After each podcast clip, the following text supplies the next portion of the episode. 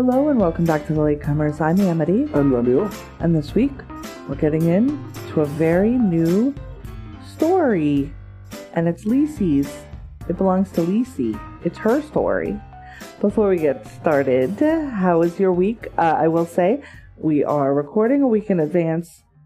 A happy Labor Day. Uh-huh. Everybody has had Labor Day weekend. We did not release an episode last week. Nope, we did not. uh, because we didn't think that episode one, followed by a one week pause, and then episode two made a whole lot of sense. nope, it didn't. So that is not what we did. So happy Labor Day, I guess. I hope everybody got a day off. I also hope that all of California is not actively on fire. How was your week, or how do you think your week will be? I I don't. I can only say of the week that I've had, and my weekend was really nice. Uh, I went with my roommates to go see live theater. We did go see live theater. We went to go. We went to Orinda locally, and we saw a performance of three uh, spooky stories. There was uh, the Black Cat The Black Cat. by Edgar Allan Poe. It was introduced by Edgar Allan Poe. Um, and there was the um, the Monkey's Paw Monkey's by Jacobs. Paw. and an adaptation of The Open Window. Open window. It had a dog in it It had a dog in it and a Um, brat. A dog and a brat. And I was very very happy with the performance of the young Said girl brat. who paid the brat because it really the entire story hinges on how she can remain sort of not maliciously mischievous. And I think that she kind of nailed that. Like, no, Although I'm pretty sure she gave that dude a heart attack. But well, possibly, but it's a, it was a, it was really fun. It was going out to dinner and we went out to um, dinner, which was drink. stressful, and we had a drink. I didn't have a drink. You had a drink. Oh yes, Ryan absinthe. Mm. It was- was delicious. Yes. I had a tiny seep because I was the designated driver. right? But yeah, it was it was a really lovely evening, and it was nice to be out. And uh, it was an open air theater. It was a little amphitheater in the community Right. uh, center in Orinda. And uh, there were stars up in the sky, and there was uh, a little puppy was right. in the was in the audience with us. who was reacting to the sound effects. yes, they uh, did not like the cat screeching. Made them very un, un, un, unnerved. But yeah, it was it was a really fun evening. So it was it was great to get out. It was great to see things again. It was great to be a part of. Eh, you forget how much you like those things until you Theater. Every time we go, we're like, we got to do this more. yeah. And then a year later, we go again, and we go, hey, wait Well, a minute. I we like this. misstep with you at one point. I got you and my girlfriend at the time, and one of our mutual friends, and we went to see David Mamet's play the cryptogram. I hated it. Yes, I And hated it. that That, was wasn't a question. That was a statement. I- I did, in fact, hate it. the only person who enjoyed it, and yeah, other everyone else sort of was very disappointed. It's a It, it would have been nice if it had um, an ending. It would be nice if it made any sense. I'm sure. Well, an ending. So next time we'll go to see Beckett, and then you'll be even more disappointed. Um, I was just going to see who the CCCT Contra Costa Civic Theater because um, we had had a we had had season tickets to that Right. previously. Uh, they are currently um, about to put on Our Town oh, by one Thornton Wilder. which is a Thornton. play that I actually did a reading for. I didn't. None of the parts suited me, but I did it anyhow. I really liked reading Hamlet. jam your way in there. Yeah. Jab, jab. So, how was your week or weekend or your Good. My upcoming weekend will involve a trip, which is Mhm. one of the reasons that we are. Uh, uh, we had a baby hiatus, Mhm. um, but so far so good. I am concerned about um, everyone in every state, and it is stressing me out. So I'm trying not Mm. to take part in the news. Um, I worry about hurricanes and fires and pandemics. Oh my! Yes. So there's that. This is still a lot of stress. Uh, hopefully this weekend or last weekend, I will have had delicious Cuban food and some good ice cream. So maybe Yeah. that'll put the kibosh on some of my stress, but probably not. We'll see. We'll see.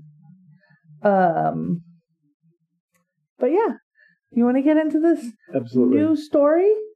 It's so- really refreshing. We are watching a Uh-huh. mini series that is an Apple TV original. Uh, it is entitled Lisey's Story, based on the novel of the same name, published in 2006 by Stephen King. The series in its entirety, the teleplay, was written by Stephen King, Mm. and the entirety of the uh, miniseries is directed by Pablo Larraín, who uh, is a uh, South American uh, Chilean, excuse Mhm. me, specifically, uh, filmmaker who is also going to be the director or is the director to the new Spencer movie about Diana, Princess Oh, wow. Princess Diana, uh, which is causing a splash with a American being cast in said uh, role.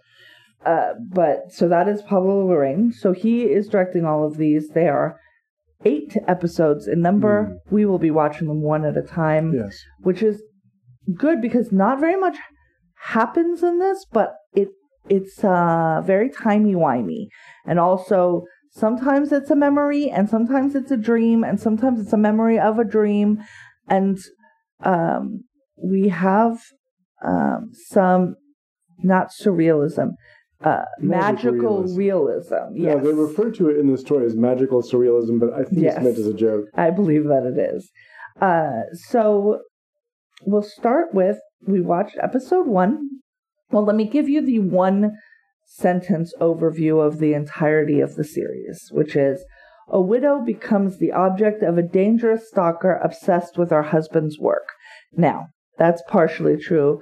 The stalker is um, an aimed weapon, though, and uh, and that is that is left Mhm. out from that little little sentence. So we watched Bool Hunt. It was about 50 minutes long. It was originally released June 4th, 2021. That is less than two months ago Wow. at this point. Uh, so We're catching up with ourselves. we are. We are indeed. Uh, well, no, three months ago, I guess, Mm. because we're at the end of August, and I forgot all of August when I was doing my math. so, uh, yes, but it is. It was momentarily ago. So, this uh, stars a trio of powerful women. We see a trio of powerful women in this very 1st Mhm. one. Uh, that would be Julianne Moore as Lizzie Landon. Lizzie Landon. And she has two sisters uh, Jennifer Jason Leigh playing Darla, and Joan Allen playing Amanda. Mm. And this is going to be tricky because we there are many scenes in this where we're like, um, is this happening? Is this happening? It's I think it was happening Mm. and now we've moved into this is not actually happening. Also, this might be a dream. So- So, I know that I've raised this question with you before, Yes. but are you happy with this kind of storytelling where you're not quite sure what's going on? Because it was the same feeling I had with the stand, where I would really have loved if they'd been linear because there were so many characters. I don't mind this, Mm-hmm. and I don't mind it generally when I believe that the filmmakers know what Where they're going, Where they are. Okay. at each time and what they're trying to communicate to me, which I did not always feel like was the case with the stand. In the stand, it felt a little bit like it was edited Uh-huh. into this format rather than it having being been writ, written, directed, and acted Mm. to be in this format, if that makes sense. Um, so here it does feel deliberate. Right. Um, and it, I think it feels deliberate. I, did read this book. I don't have a, a, a strong recollection of it. Mhm. So, um, for all intents and purposes, we're going to go ahead and start from scratch. Although when something happened in this, I was like, "Oh, right, I Hmm. remember something about where we might be going." recollections of Right. Okay. We see Julianne Moore, and she is sad, and she is in a pool. Mhm. but then also she's not in a pool she's in the lake in a lake but then also she's asleep so as all of those things are both true and Well, not true true and this not is true and this is what it reminded me of. I think that there was a period of linear filmmaking, and then like Terrence Malick broke through to people, Mm. and his kind of strange, his way of presenting a film. Have you Yeah. ever seen Tree of Life or the thin? I have not seen the Terrence Malick film You're not quite watching it in order, and eventually you put together the film. Right. Um, and that's sort of what it felt like because I felt Which I like think uh. Richard Wright was it Richard Wright? Uh, the dude that did Donnie Darko. And yes, specifically Mhm. did try to do this in Southland Tales. right, and it just it was In Southland Tales it did not work. He he got ahead of himself. Right, Or like when he was running downhill his his feet couldn't keep up with his head and right, he just exactly. tripped over. Like, But yeah, it's it, it had that sort of feel, and also that's kind of a compliment because Terrence Malick has really beautiful yeah. cinematography in his films, and it, this film, this uh, hour was stunning. This was it was very beautiful to watch. Everybody in this is Right. very good.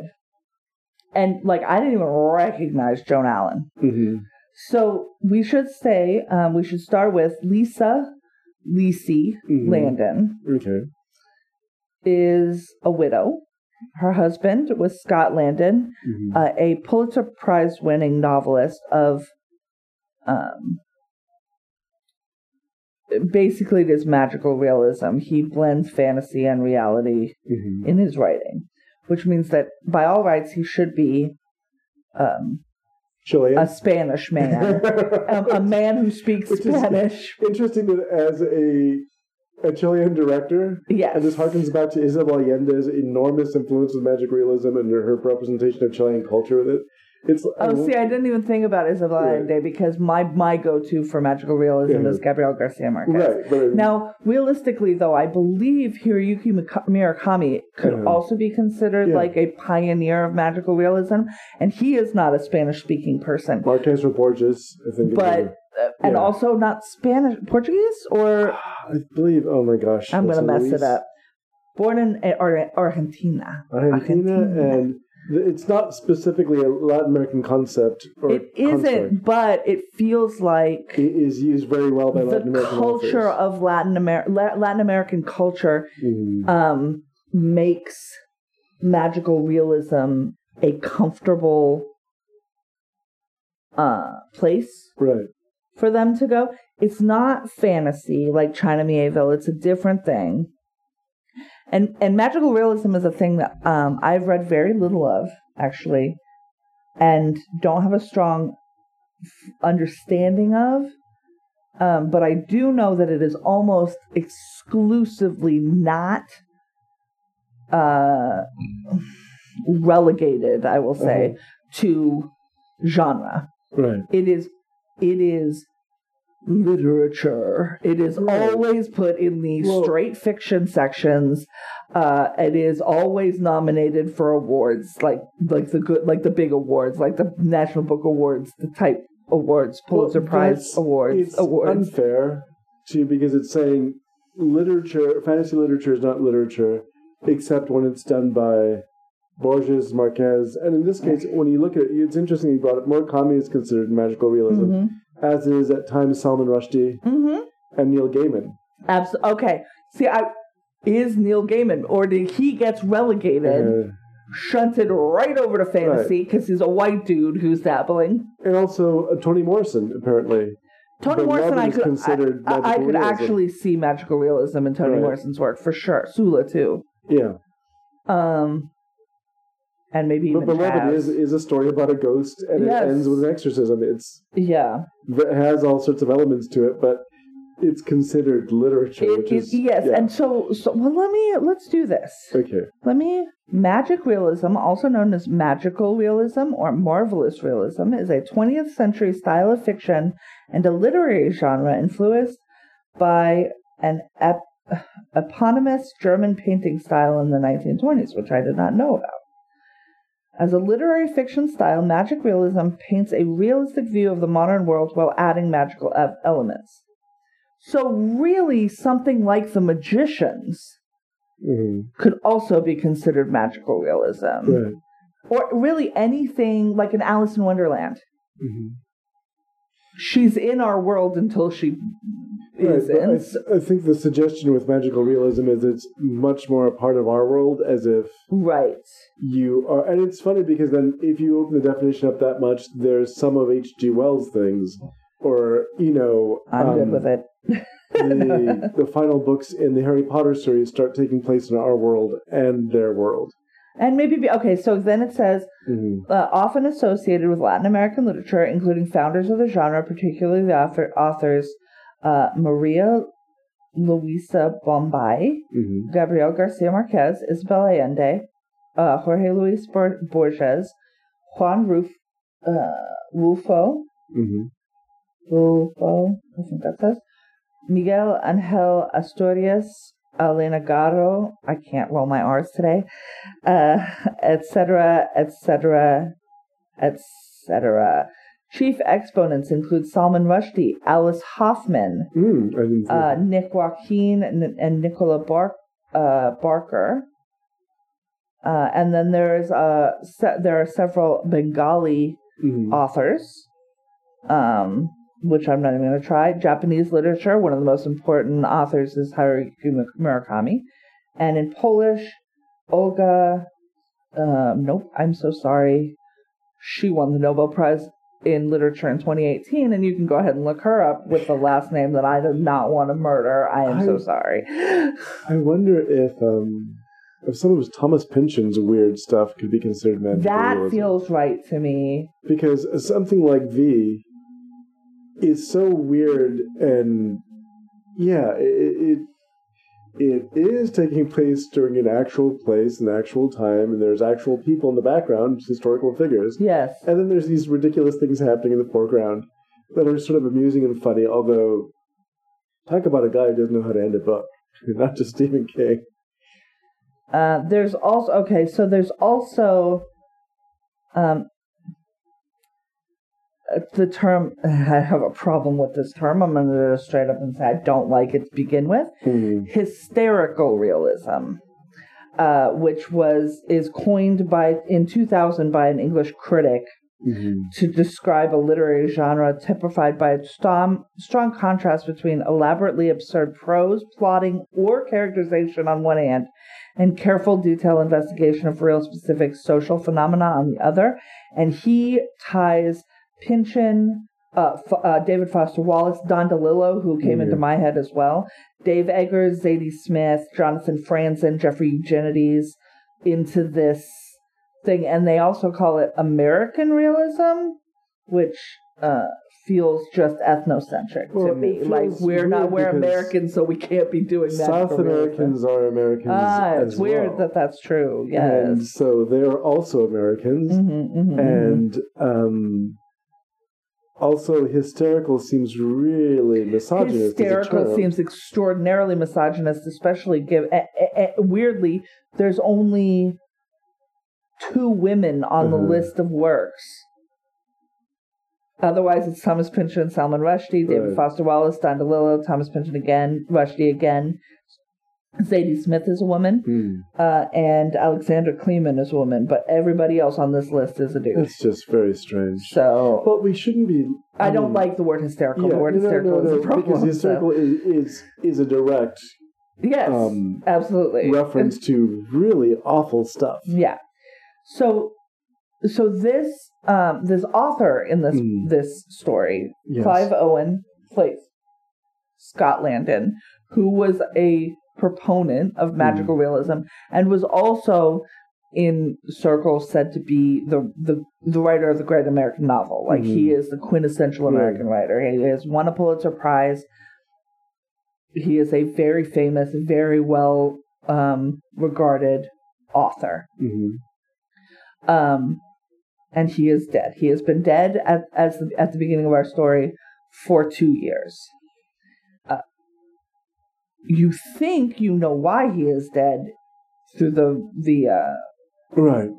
the telling of this episode, but no. Well, that's it. I think there was a neat kind of setup here to where you have this false expectation because you see an assassination attempt on him. hmm and you think that is the reason why. Right. We know she Right. is in mourning. Right. We know explicitly uh, because he, she has a phone call with her sister. Mhm. She at the beginning of this episode, in the in the events of now, uh, Lisey is supposed to be having lunch with her sisters. Mhm. Uh, Darla was going to pick up lunch and uh, be on her way, Right. and Lisey was already supposed to be there, but she had fallen asleep, which is when we see her waking up Mhm. in Scott's study after we thought she was swimming or lying on a bank. or in lying on a bank in the reeds. Right. Yes. So, but it's uh, she's also being chased in the woods by something. Mhm.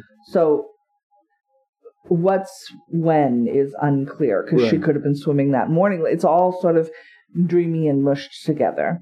Uh, but what is supposed to have happened was the two sisters were going to see Amanda and have lunch with her. Mm. Neither of them have has gotten there, and Amanda is having an episode. Right. Amanda uh, is a person who self harms, so you know, content warning for cutting and self harm, Mm.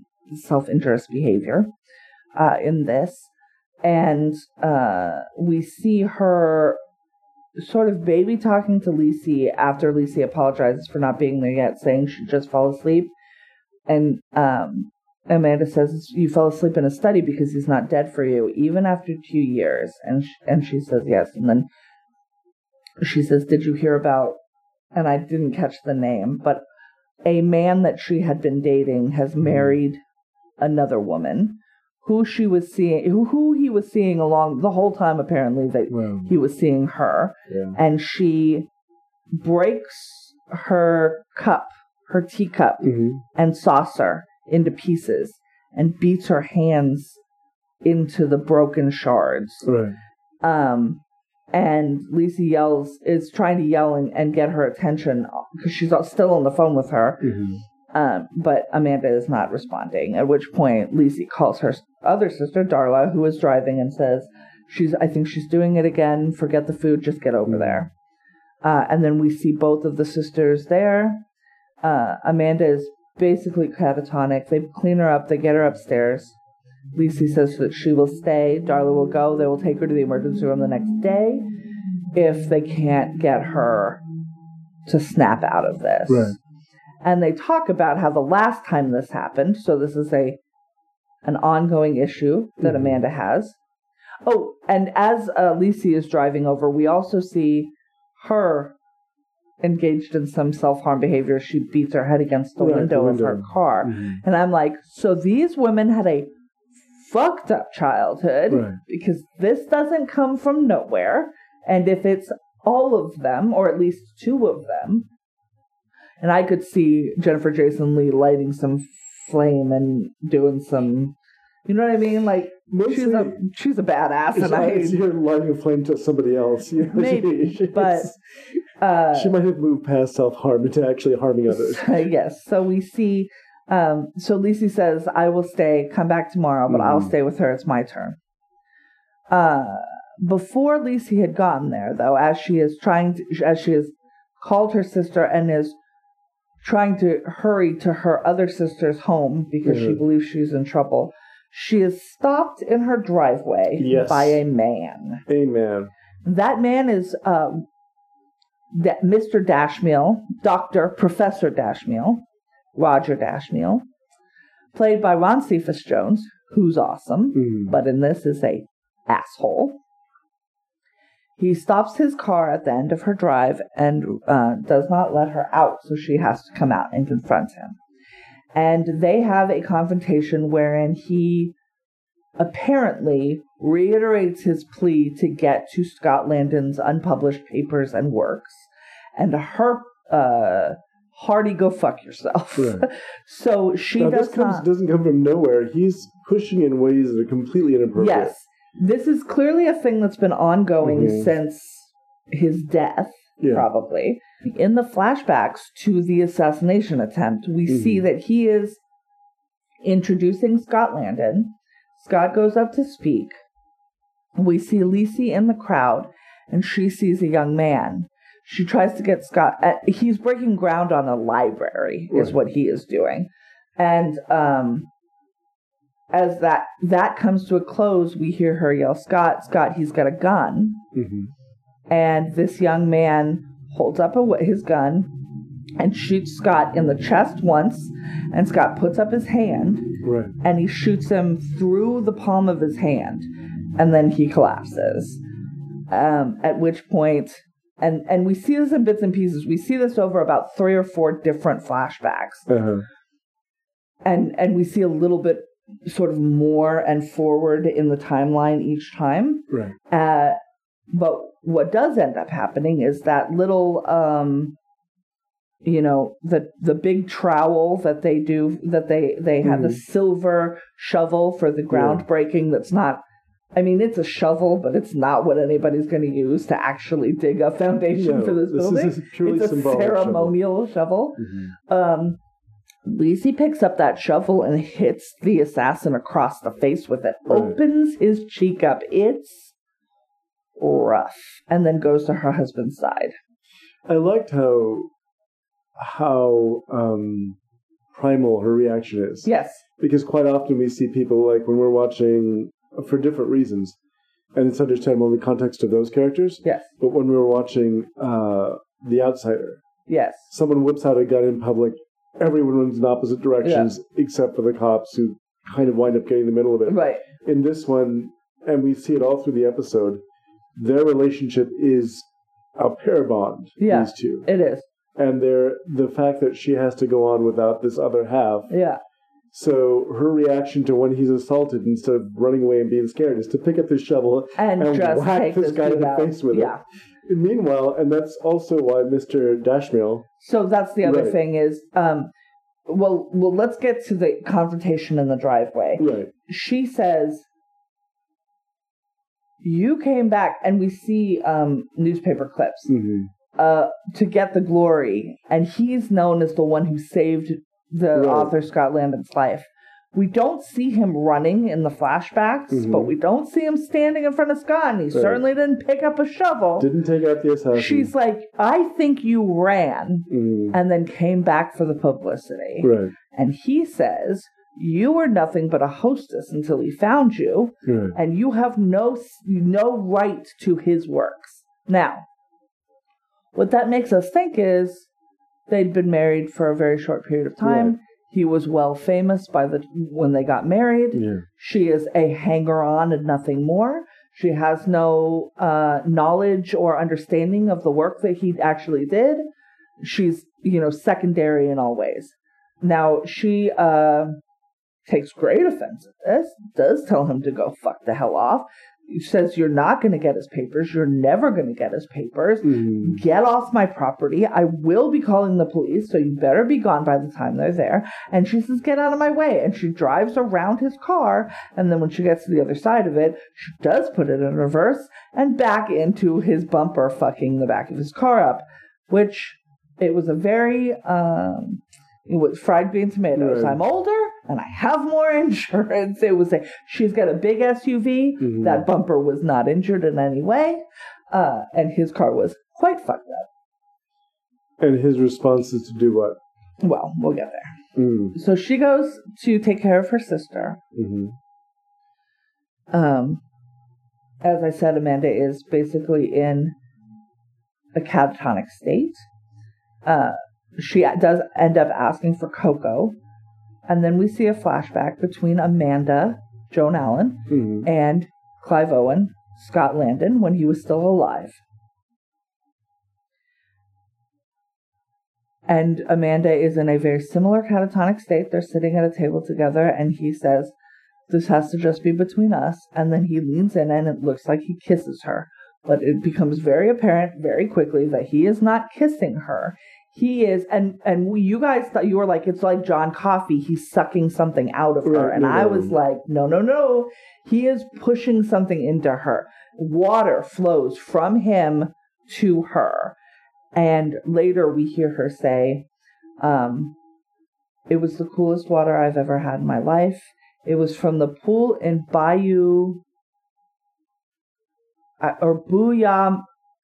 It's a, it's a, it's a made up Right. phrase for this, and I, I can't remember. It's Booyah Maine or something like that, or Mhm. some, something like that. And um, and it, you know, it fixed me up and this, that, and the other. And mm, and then she says, and then he tells her we need to have a conversation about Lisey. We don't know what that conversation is yet. Right. Um, but we do find out that then then there was this third part uh, that Lisey finds uh, she's before she has left home. So this is the thing; it jumps all over the place. There's Right. six scenes of her waking up and being in the office this morning, but they're Mhm. spread throughout an Right. hour of television.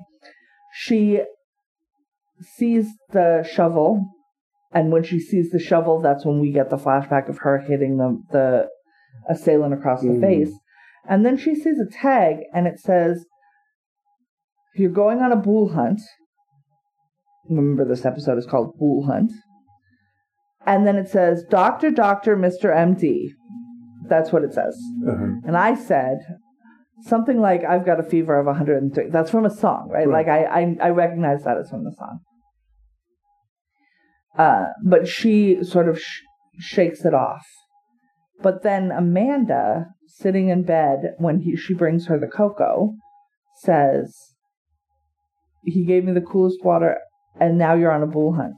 Like he, she says, I know about it. It's, you, you have to, you have to do it. Like Right. it's important, and you have to do it. Uh, and then she, they end up falling asleep. They fall asleep together, and um, and Lucy wakes up in the middle of the night and can't find Amanda.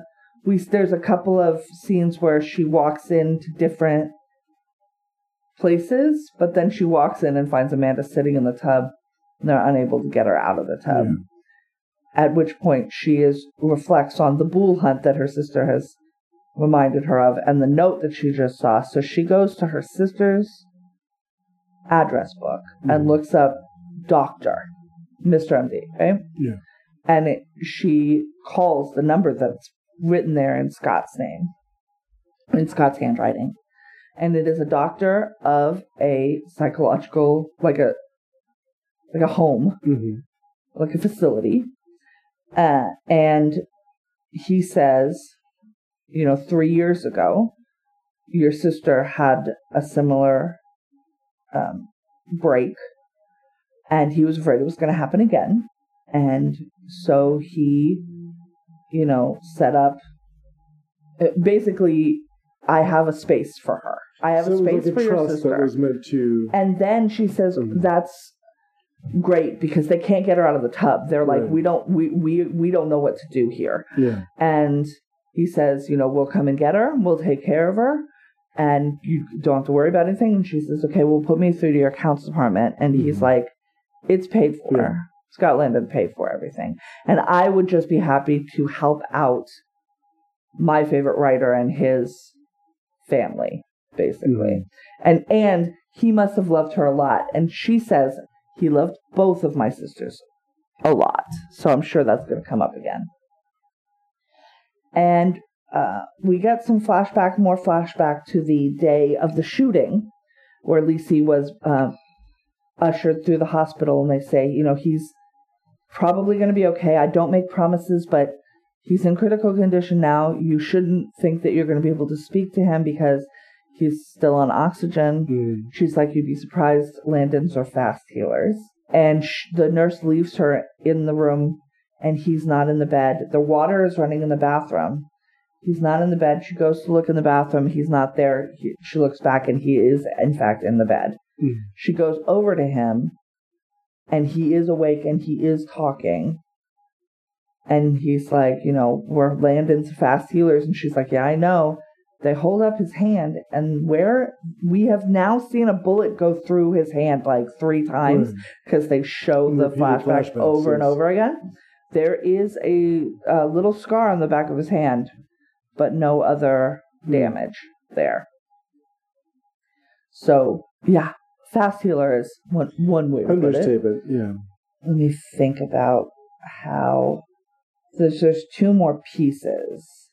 Uh, let's start with she then has a dream after she's uh, well because then af- okay so the doctor is in the the address book after she calls the doctor the next line in the address book is the next clue is bool i think Mhm. it says and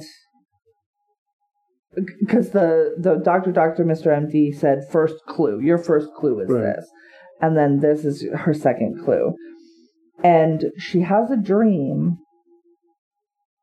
She's walking on the beach and it turns out it's she's and, and he appears walking with her and they see their own wedding. Yeah. peter scolari plays her father and uh amanda is there looking much better than she does now Mm. Darla is there looking surly. I don't know what Darla's issue is. Uh, that song, Doctor Doctor Mr. MD, is playing, and it's written on the uh, on the beach as well. Uh, and we hear her dad's toast, and we come back to this scene I think three times. So it's very much like the shooting memory, Mm. where it's a say four minutes of of film that we see the first two minutes, then the second two minutes, and the third two minutes, and the fourth two minutes. It's kind of the same way with Becomes this extended over a period of time. over a period of Yeah. time, right? And so we're getting fed this information. And uh, Dad's giving a toast saying that he doesn't think that this man is good enough for his daughter yet, but might be someday. She says he's an excellent writer and he's got a book deal, which means Mhm. that she has been with him the entirety Right. of his career.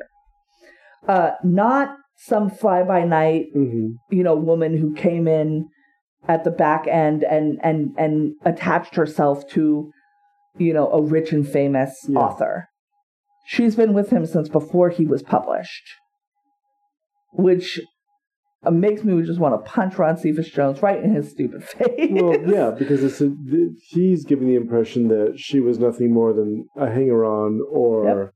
if you'll excuse the term, a starfucker. Yep. Which is what we used to call and them. and and that that Right. theme is going to continue right. through, In- through instead, it turns out that she was a muse, She's, yes and she actually pushed him towards uh, making decisions. or and- support supported Right. him in in that yeah. Um, we will say we do hear things about Scott Landon, and and we do see a little bit in the flashbacks of he says I have visions and people pay to read them, and he's Mhm. like she's like well that's what a writer is, but he seems a little bit more No, he's convinced that what he's seeing is not something from inside of his head that he Right. knows that he's imagined, rather right something that has an objective reality. And from what we saw in his, in his sister's memory, yeah.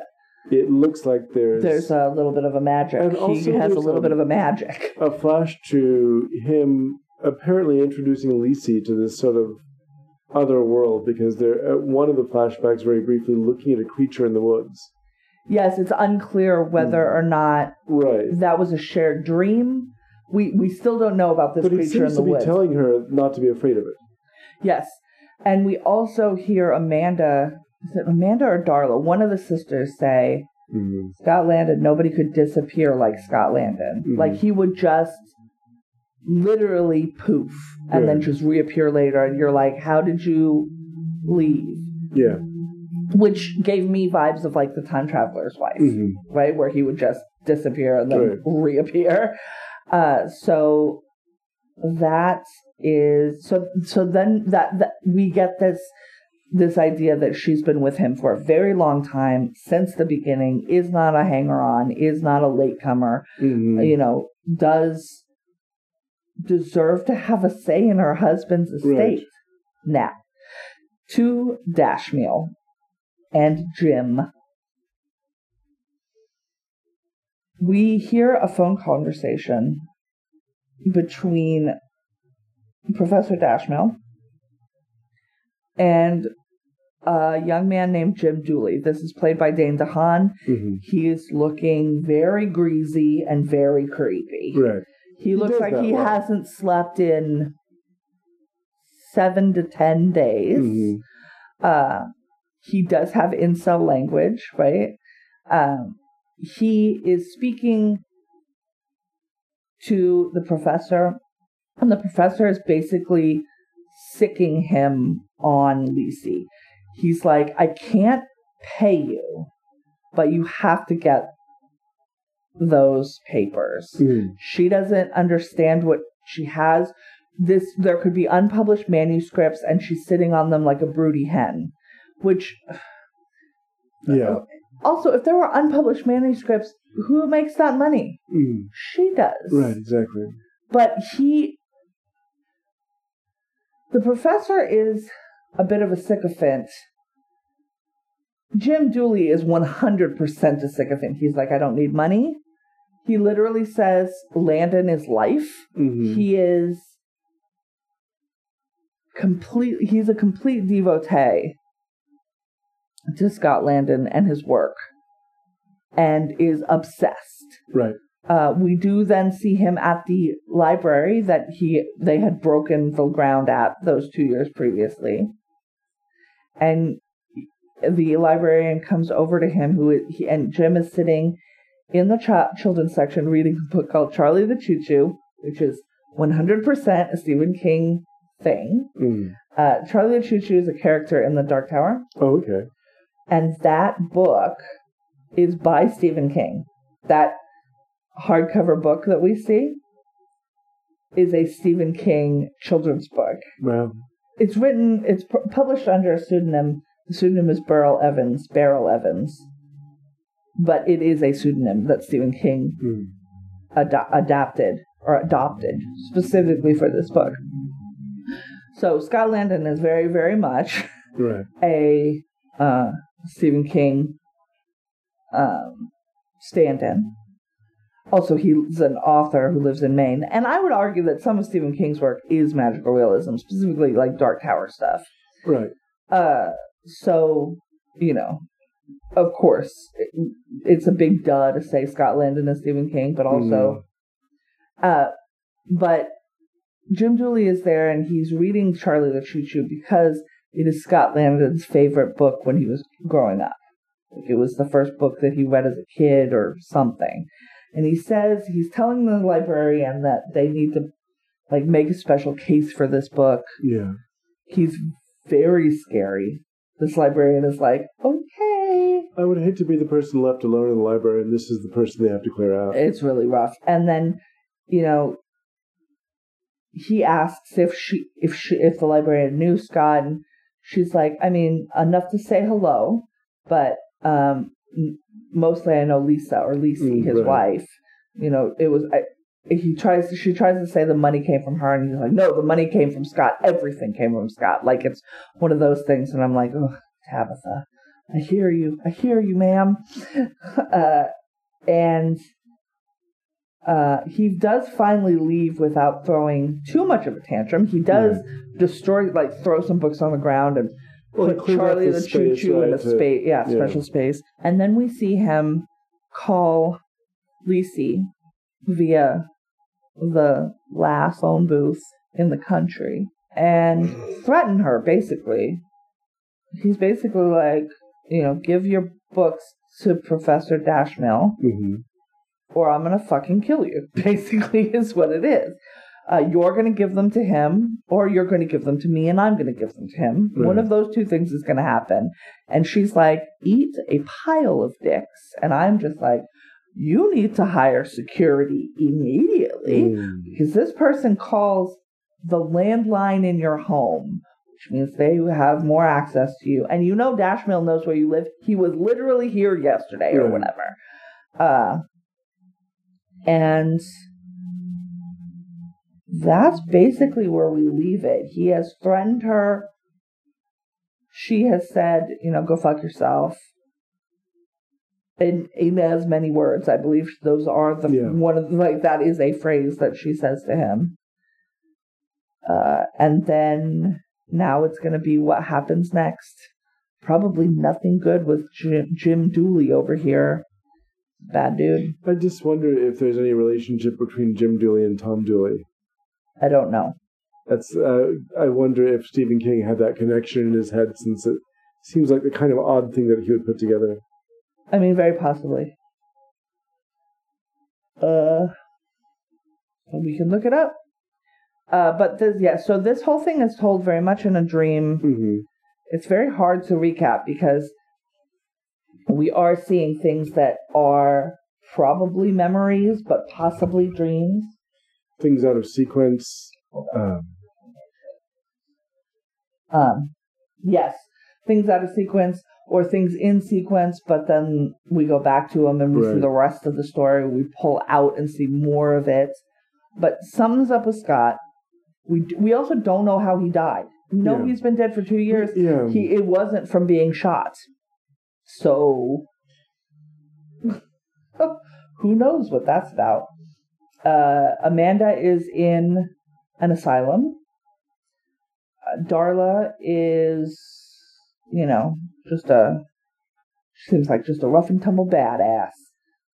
Uh, we, uh, I will say, it does appear that it's possible that Julianne Moore's um, costumes for this are Scott's clothes. right. We see her in a very oversized sweaters and shirt, button-down shirts, and like corduroy pants. Mhm. Like she's not in any way dolled up.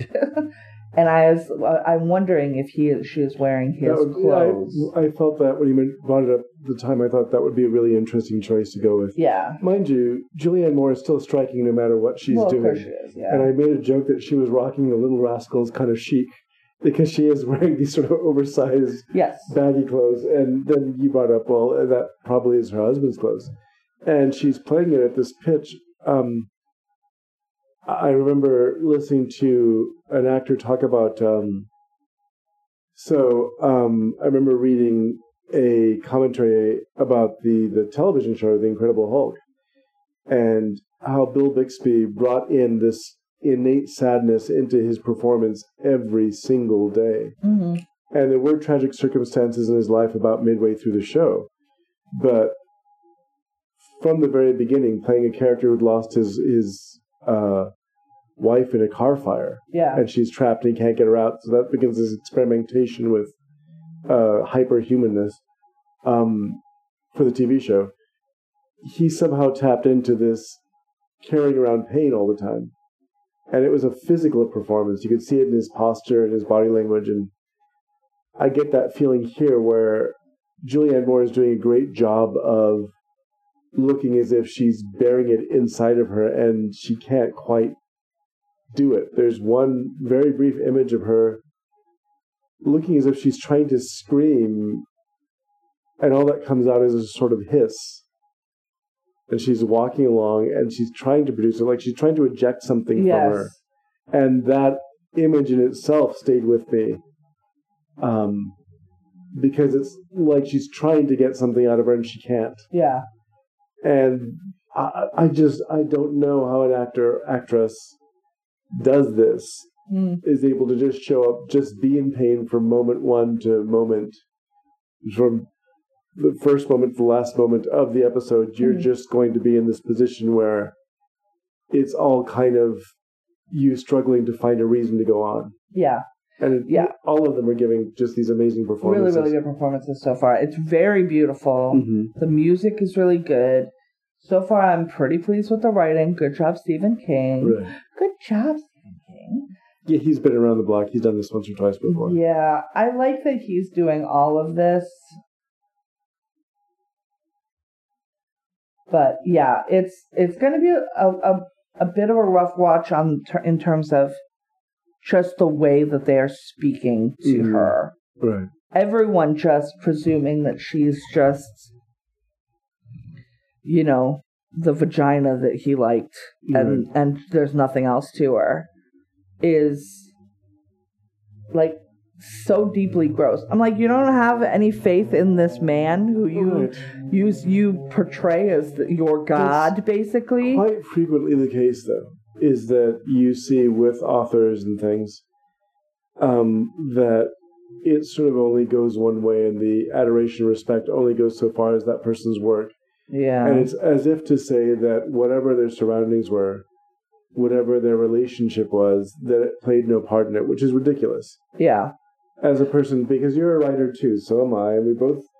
The experience of just our friendship enlightens things that we do. yes, Um, so just even on that very pri- uh, yeah. But we also level. see a couple of scenes between Lacey and Scott Mhm. where it is clear that he loved her. right. And what is he, he there's a there's a line where it's something like I've never had anything. hmm I had these visions and now I have these visions and I have you. Like it's Right. it's that. It's that like she's it in the world for him. And so it's just to have her then just be relegated to Right.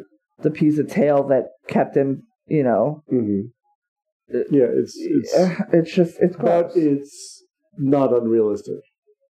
no, it isn't. We've seen it.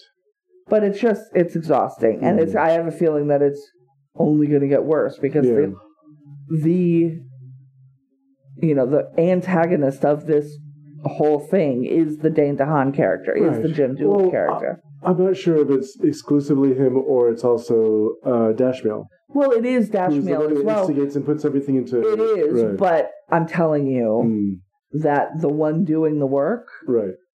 And and and we can tell this just by looking at the cast list. Mm. The main cast includes Dane DeHaan. The recurring cast includes Right. Ron so he's Cephas not going to be a Jones. constant presence. no, Mm. so uh, yeah. So next week, um, we're gonna watch Blood Bool. Seems bad. Yeah, no, it sounds like something I don't want to eat. Until then, do you have anything that you'd like to recommend? Unfortunately, no. I've actually been doing a lot of more long-term stuff on Netflix, Mm. um, and also on other streaming services. So I'm in the middle of things, and I don't know which direction they're going. So I'm going to reserve judgment That's until I actually see the end of it because. I had such an experience with another uh, television program recently where I thought I knew what was going on, and then halfway through, I'm like, I have no idea what the hell this is about. And then it took a turn that I found really interesting. Oh, good. So it went a good way for you. Right, and sometimes it doesn't. Sometimes it just sort of. Uh, I recently watched a program, a Netflix supernaturally themed program about a young woman who joins a secret society, and as beautiful as the presentation was, What show is this? Ares. Oh yeah, yeah, yeah. Um, as beautiful as the presentation was, it did exactly what I thought it was going to do. Oh, okay. And there were, it was really well done, and it was very well acted. But there was absolutely no surprises for me. It's like, oh, okay, well, in this case, I've seen it before, and Right. even though it was really well done, it just is kind of of a piece with other things that I've seen. Right.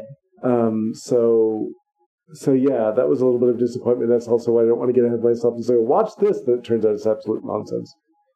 Um, but did you see something that you liked? It? Um, I am most of the way through the first season of the Apple TV show, Mhm. Truth Be Told. Right. Uh, and if for no other reason, watch it for the cast. Uh, Ron Cephas Jones is in that too. okay. he got a he got a overall deal with Apple TV. Uh, it's got Octavia Spencer and Tracie Thoms Mm, and Ron Cephas Jones and uh, Mekhi Phifer is in it. Uh, Aaron Paul is in it. mm. Um, Annabella Sciorra is in it. wow, I haven't seen her. In. Elizabeth Perkins is in it. Like the cast is bananas. Yes, I appreciate that. I appreciate the fact that Elizabeth Perkins, for instance, is a good example of an actor I haven't seen in a while. And it's really good to be able to see. Uh, when I saw Homecoming, yeah, I was really kind of excited by the cast there. The very first season was um, Julia Roberts. And I hadn't seen her in a while, and she was playing this very kind of down to earth, non glamorous performance. And you remember, oh, she can act. right. Because if you saw Mary Reilly, you'd think she couldn't. Um, but but yeah, it's it's a great resource for seeing these actors who you don't get to see all the time. It's like, oh yeah, this person really. also, Lizzy Caplan as twins. I'm just oh, saying. Yes, which is why I want to see it. Yeah. I get two Lizzy Caplans for the price of one. Uh huh. Mm-hmm. Yep. It's uh so far it's been very good. As I said, I am six episodes into an eight Mm. episode Right. first season. Uh, the second season ha- is a different. So the premise is that Something bad happens. is that Octavia Spencer is a journalist who is Mhm. now doing a podcast very much in this serial vein, Uh-huh. and she um, is revisiting uh, a case that she helped push public opinion on originally, and maybe had the wrong person locked up in Oh. prison. That's a good one. So that is sort of the push. It also it takes place in Oakland Wow. and San Francisco to the point where she went to Walden Pond the other day. She they did not show her at Walden Pond, but she's got a book for her friend, and he, she says, "I stopped by Walden Pond," and I was like, "What's up? That's a real, Uh, yes. actual place in Oakland that Which you I used, definitely I used go to work at. Yeah. and yes, that you used to work at. So I like uh I like shows that take Right. place Well, around here. I, I like seeing more of them. Uh, we just finished the season of Train Spotting. Yes, Excuse me, Blind Spotting. blind spotting, and different, uh, very It different. was very different, and uh, just like like the film, you got to see locations. In this case, closer to our neighborhood, which is not good because it's not a flattering representation at times. But but yeah, yeah, it was really it was fun to watch. oh, and I'm um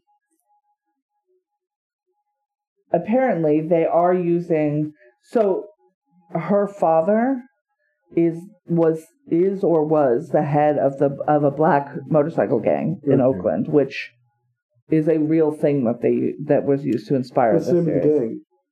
I don't. Mm. It's a it's a I believe it is a oh, made up. name. made up name. Yeah, because there Yeah. was a black motorcycle gang here, and I can't Yes, remember which one and one it was inspired by that Right. group. Uh, so And you still see them around. I still see them in the jackets. I just can't remember if it was the rats or the dragons, or I can't. and it I mean it has Yeah. racial you know overtones going on with it. Um, the the it's Aaron Paul who is in prison. He's been in Mhm. prison since he was seventeen, and now he is Right. covered in white supremacist tattoos. Because when you go to prison and you're 17, Yeah. and you're in San Quentin, the likelihood that you're not going to be part of a gang is very small. And the way prisons are segregated is by race. That's Yeah. just how our system is. So then it's well, I'm not going to work for him, and there, and and his mom's like, how dare you judge him for the? How, he had to survive. Yeah. You made him this way. He was not a white supremacist before he went to prison. So, um, and then it's, you know, his, she's a, obviously a black woman, and it's him getting flack on the inside of why are you talking to that Right. black woman. They don't, they haven't used the N word. I'm pretty impressed. Pretty, probably not very accurate, but Hmm. I'm grateful I for it. I don't need a- it. There's a point, you know. Mhm. Uh, I um, I remember my weekend when I just sort of gave it all up, where watching a series of older movies, and seeing how rape was a plot point Mhm. in several movies I watched that weekend. I was watching stuff from the '60s and '70s, It's and I'm going, exhausting. I, I think, yeah, whether or not it's realistic, I, I don't need to see it. It's not, especially when I'm watching things that were done for light entertainment. Yeah. It's like, yeah, I, I don't need to see that in my, you know, swashbuckler film. Oh, there's another rape attempt, and this woman's almost raped twice. And this because I remember watching um, Robin Hood, Prince of Thieves, and the whole climax of that film is an attempted rape that's played for laughs Yeah.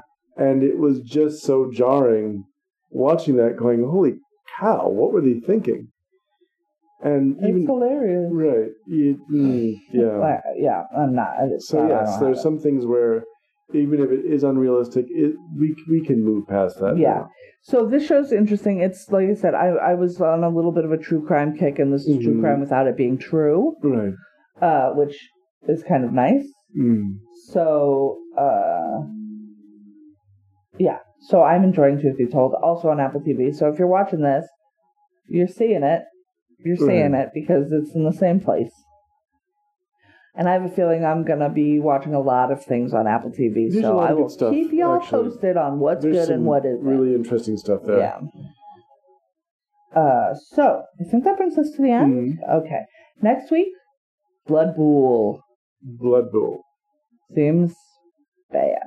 no yeah yeah yeah yeah Uh, in the meantime, you can find us uh, on Facebook by uh, searching for the Facebook or searching for the Latecomers Podcast.